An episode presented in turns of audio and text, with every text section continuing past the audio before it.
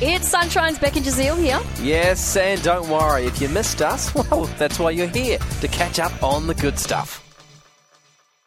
Going over to Spain, Spanish activists are stopping tourists from hob- hogging prime beach spots by putting up fake signs warning of rock falls. So the notices also warn unwitting visitors to beware of dangerous jellyfish and other signals uh, that beaches are closed or the water is contaminated by sewage. They've also been targeted by bonus signs that claim uh, almost three hours to walk to a popular beach, which is actually just 90 meters away. Uh, the notices do include a message in Spanish uh, to reassure locals that they're actually fake. They're not real signs.